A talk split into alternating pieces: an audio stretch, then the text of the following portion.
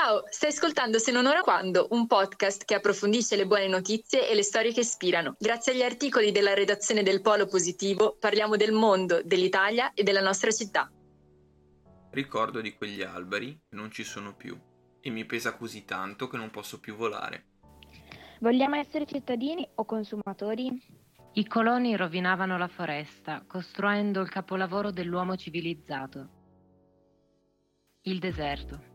I miei sogni rinunciabili sono ostinati, testardi e resistenti. Ciao a tutti, bentornati a Se non ora quando, sono Stefano e stasera registriamo in super quarantena insieme a un sacco di persone, quindi siamo eh, al massimo della nostra, della nostra disponibilità tecnologica. Ci sono con me Chiara. Ciao!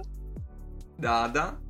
Ciao a tutti! e un altro ospite che adesso vi vado a presentare. Però prima vi spiego il motivo per cui abbiamo fatto questa, questa introduzione. Le parole che avete sentito, le frasi che avete sentito sono tutte di un, di un autore, di un poeta, di uno scrittore, che è Luis Sepulveda, che è mancato eh, questo mese, il 15 aprile.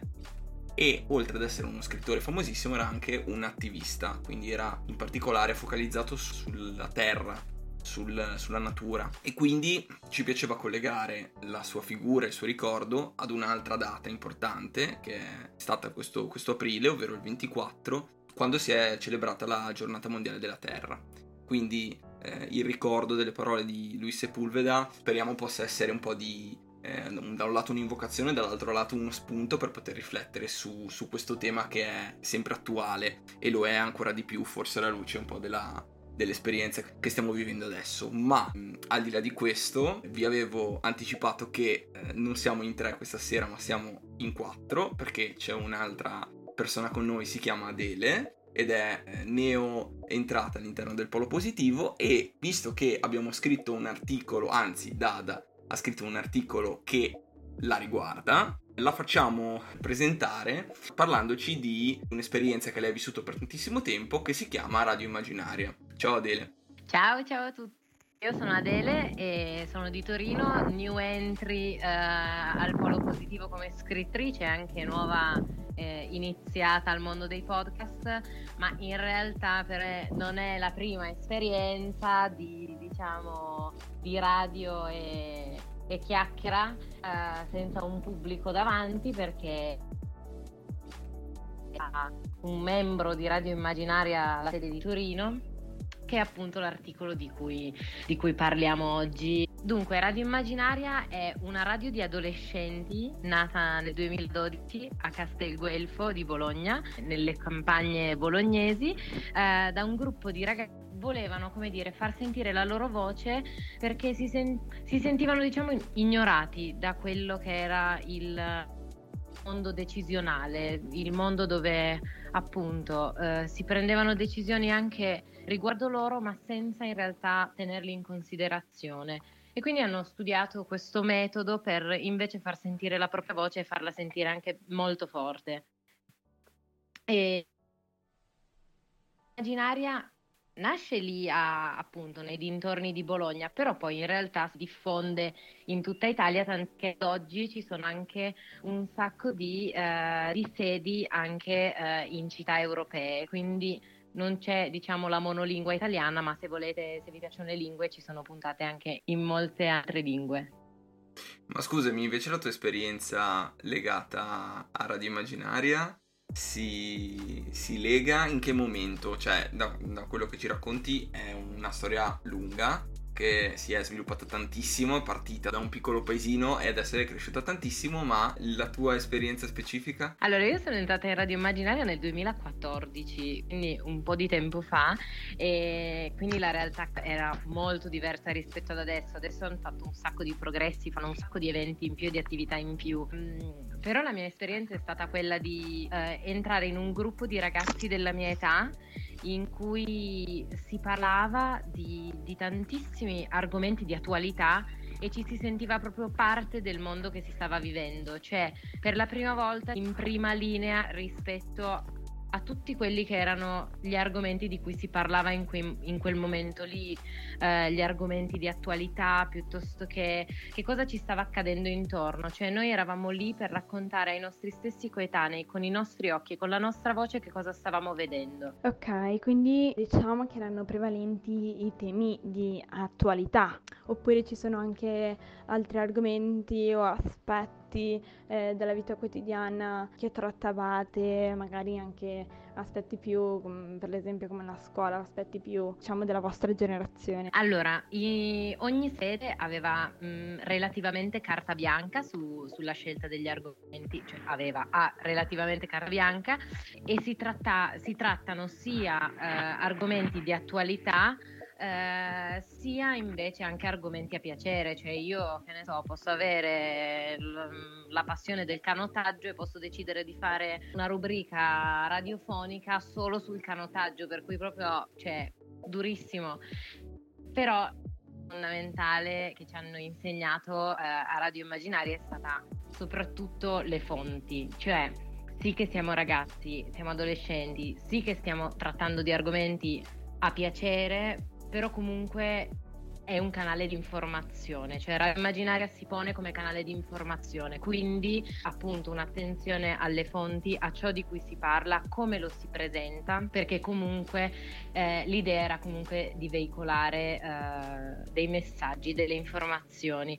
E una cosa carina che però io mi ricordo, adesso non so se ci sia ancora sinceramente, che quando facevo radio io, quindi sei anni fa, avevamo creato la notizia immaginaria, per cui ogni sede, a ogni puntata, eh, oltre alle notizie di attualità piuttosto che argomenti a piacere, trattava anche una notizia immaginaria scelta dalla sede, ma che poteva essere da domani vorrei che i gelatai mi portassero il gelato a casa senza che io glielo chiedessi, ma indovinassero eh, che lo voglio. Così, che era una cosa Bellissimo. simpatica. Proprio bello. Eh, tanto ciao Adele, benvenuta. È un piacere averti con noi. E mm, voglio farti anch'io una domanda, ma più che altro è un'osservazione. Secondo me è veramente bellissimo il fatto che eh, sia, pensi- sia pensato di riavvicinare i ragazzi all'idea di radio e a questo strumento, tanto antico quanto in realtà sempre estremamente attuale. Io anche facevo, faccio parte di un altro collettivo che invece è di radio universitaria, quindi siamo sempre studenti ma di al- un'altra fascia di età. E ci siamo proprio resi conto di quanto sia importante anche eh, il ritrovarsi, il conoscersi e quindi lasciare un attimo da parte soltanto la nostra voce, ma vederci anche scambiarci proprio delle, delle esperienze faccia a faccia. Voi avete mai avuto la possibilità di incontrarvi anche con le altre sedi? Cioè, riuscite a fare anche degli incontri un po' di questo genere? O invece siete molto fedeli alla, radio e quindi la voce è il vostro mezzo? No, assolutamente sì. Gli eventi a cui Radio Immaginaria partecipa sono tantissimi. Uh, per esempio, siamo siamo, questa è, un piccolo, una piccola reminiscenza, sono eh, uno dei canali ufficiali eh, del Festival di Sanremo, quindi tutti gli anni Radio Immaginaria è presente a Sanremo come appunto canale di informazione ufficiale, poi in realtà gli eventi, gli eventi ce ne sono veramente tantissimi ogni anno, quando facevo parte io della radio c'era Radio Campo, quindi si organizzava una settimana, due settimane estive in cui tutta Radio Immaginaria si trovava appunto per creare un legame che fosse anche al di là appunto dei semplici microfoni. Proprio un'esperienza bellissima. Ma tra l'altro mi raccontava Filippo, che è un po' il ragazzo che ho intervistato per scrivere l'articolo, che siete andati, avete fatto un viaggio in Apecar fino a Stoccolma andare a trovare Greta Thunberg perché diciamo che Radio Immaginaria è anche molto vicina al tema dell'ambiente ed è sempre scesa in piazza con Fridays for Future. E, e quindi mi viene, cioè, chissà quante esperienze che poi si possono fare anche per raccontare, per sensibilizzare i giovani tramite appunto qualcosa di più concreto, di più proprio di esperienze attive che poi uniscono i giovani e li attivano. E... È molto bello. Sì, infatti una delle cose che appunto io ricordo della mia esperienza, un, uno dei primi avvicinamenti al mondo, diciamo, eh, dell'ambiente, al mondo dell'ecologia è stato che noi avevamo una postazione radio della, che faceva, eh, come dire, che era della proprietà della sede nazionale, quindi la utilizzavamo tendenzialmente quando c'erano eventi a cui partecipavano più sedi, eh, che era praticamente una postazione radio che si spostava in bicicletta. Quindi c'era qualcuno che pedalava, a gran fatica devo ammetterlo, però eh, e dietro si portava questo carretto che aveva dentro la postazione radio e quindi mi ricordo che una delle prime volte che l'avevamo usato era stato a Sanremo, dove noi eravamo andati in giro per Sanremo pedalando eh, e trasmettendo appunto le puntate con le casse. E direi che eh, dopo aver parlato così tanto di un'esperienza che è rivolta agli adolescenti, passiamo ad un articolo che eh, ha scritto per noi Aloisia che invece mixa due mondi apparentemente molto lontani, ovvero quello dei bambini e quello degli anziani. Sì, stiamo parlando proprio di educazione intergenerazionale. È uno strumento sociale che crea questo ambiente in cui anziani e bambini si trovano e, sc- e si scambiano le proprie energie, in senso eh, per mantenersi attivi, per mantenere le proprie mh, capacità, le, le, i propri apprendimenti, le proprie esperienze passate, gli anziani le insegnano direttamente ai più giovani e ai più, eh, eh, ai più piccoli. E alla stessa maniera eh, i bambini trasmettono appunto agli anziani un po' di energia, quel sorriso che fa sempre bene eh, ricevere. È un'idea che nasce in Francia nel 2001 in una casa di riposo vicino a Parigi e poi eh, è arrivata anche in Italia. In Italia per ora abbiamo due esempi, uno a Verona e uno a Piacenza. Sono progetti che comunque creano sempre occasioni di incontro di, tut- eh, di tutte le età e um, insomma parlano soprattutto delle esperienze di vita, di educazione eh, e rispettano un po' i ritmi lenti anche degli anziani mentre loro sono molto giocherellosi.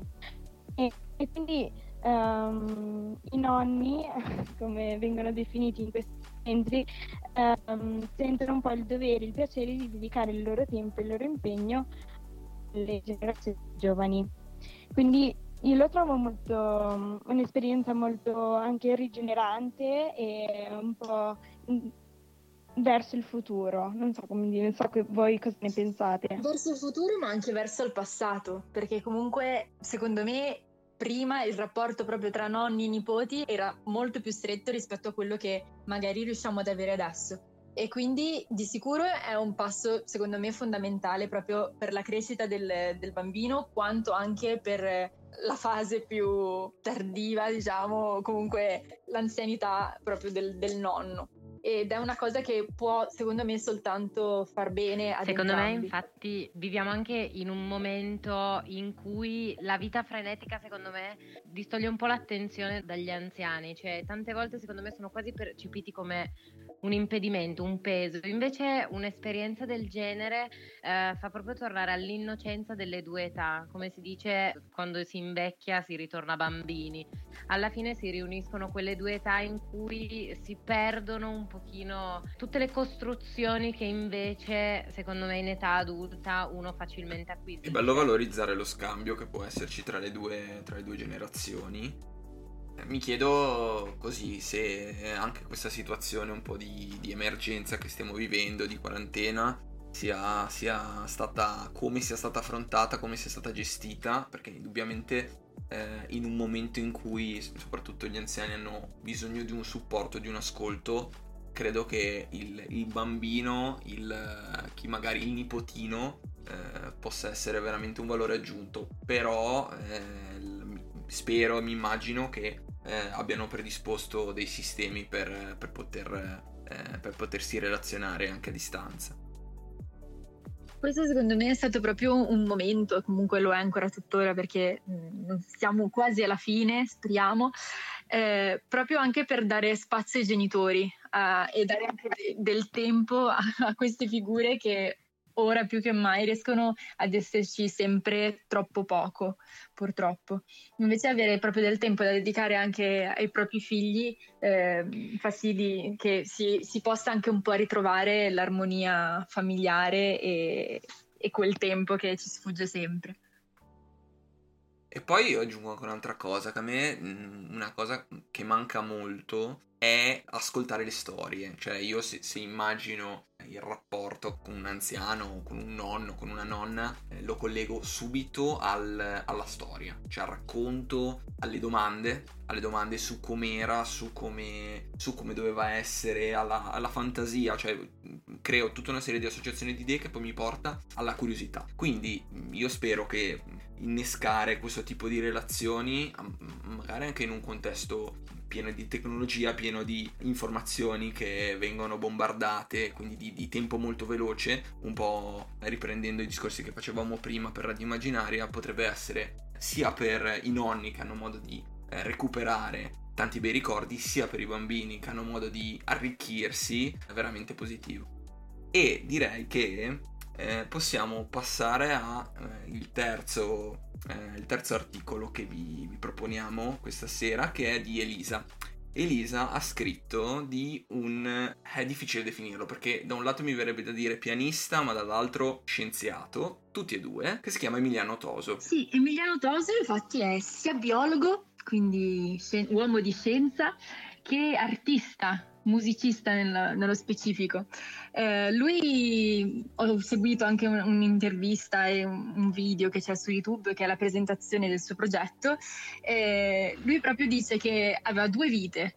Eh, di giorno faceva lo scienziato e amava studiare le sue cellule.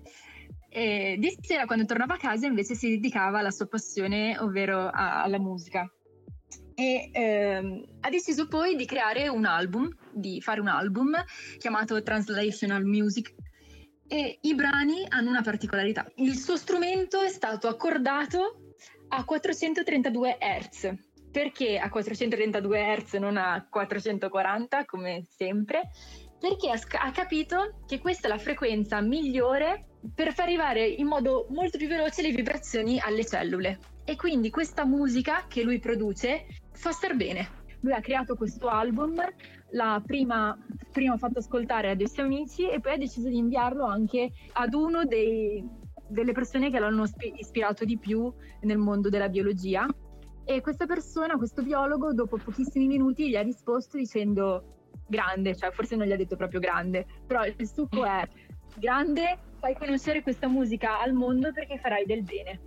E così all'età di 40 anni eh, lui ha iniziato a, a scrivere canzoni e a far interagire i suoi due mondi, quindi collegare il, la sua mattina con la sua sera e il risultato è veramente un CD pazzesco, un album pazzesco. Infatti comunque le cellule riescono a percepire chiaramente, come sappiamo, le vibrazioni ma questa frequenza nello specifico è quella che è proprio arriva dritta e fa sì che comunque le cellule sentendo queste vibrazioni qua possono anche cambiare il modo di eh, leggere le info, delle, le, proprio le informazioni del DNA.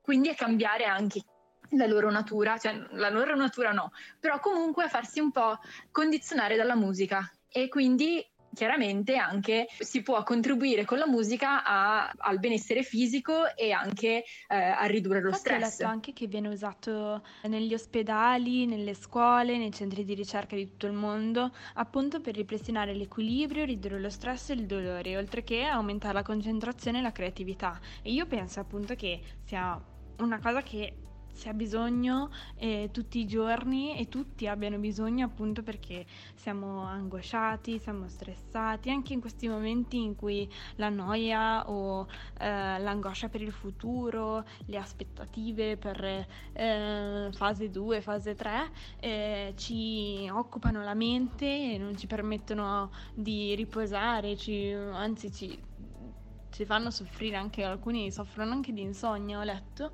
Ecco forse eh, quando si dice la musica può salvare la vita questo è secondo me un grande esempio di come la musica può far bene non solo alla nostra mente ma anche al nostro corpo. Un'altra cosa che a me ha colpito molto è il suo approccio molto scientifico a una eh, cosa che è molto emozionale. Quindi scienza e emozione che si relazionano, perché lui, da, da scienziato, ha l'ambizione di spiegare come la musica ci influenza, no? che era un po' quello che diceva Chiara prima, il fatto che eh, ascoltare una canzone, ascoltare una melodia piuttosto che un'altra, incide su come noi percepiamo quello che ci circonda.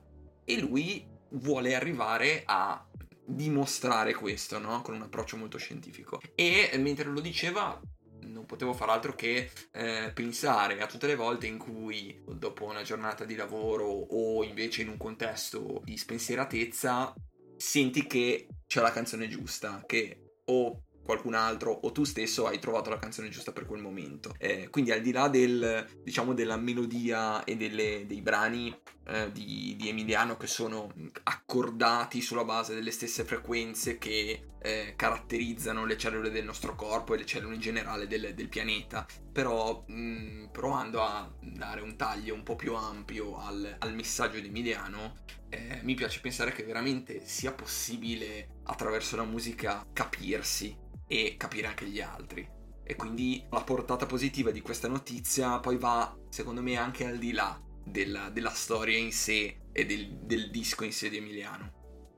Detto questo, eh, arriviamo alla conclusione di questa, di questa, puntata dicendovi però come al solito una serie di cosette che o sono successe o succederanno al, eh, al polo. In particolare ieri 29 aprile c'è stato un dibattito che ovviamente viste le, le dinamiche eh, dell'emergenza è stato fatto eh, tramite una live su Facebook dove abbiamo chiamato una serie di esperti in realtà eh, nello specifico sono stati chiamati per questa prima volta dei giornalisti e dei eh, poeti scrittori e un, un esperto diciamo di eh, agricoltura sostenibile per parlare del futuro. Per parlare del futuro post eh, coronavirus o comunque del, di quello che succederà eh, nei prossimi mesi, eh, quindi con una prospettiva un po' eh, oltre l'emergenza, eh, con un taglio che è un po' quello che ci caratterizza, quindi un po' con la voglia di essere propositivi e positivi. E vi, vi, diciamo questo perché i video sono disponibili su Facebook, prossimamente saranno disponibili su Instagram, ma soprattutto l'ottica è quella di fare degli altri incontri di questo tipo. Il, quello di ieri è stato molto, molto seguito, quindi speriamo che i prossimi lo, lo saranno. L'altra cosa che invece vi vogliamo dire è legata a Instagram. Prossimamente vi proporremo una serie di sondaggi riguardanti articoli che usciranno nel mese, in particolare quindi per la prossima puntata nel mese di maggio, chiedendovi un vostro parere, quindi chiedendovi quali eh, tra quelli che vi proporremo vorreste che noi approfondissimo tramite, tramite il nostro podcast, quindi scriveteci su Instagram, scriveteci su Facebook, scriveteci dove volete. L'ultima cosa con la quale un po' vi salutiamo è eh, legata al, eh, ad un'altra data che caratterizza il mese di aprile e ce ne parla Dada. Tra tutte le date di, di, aprile ricordiamo una delle più importanti, cioè la giornata della liberazione, il 25 aprile.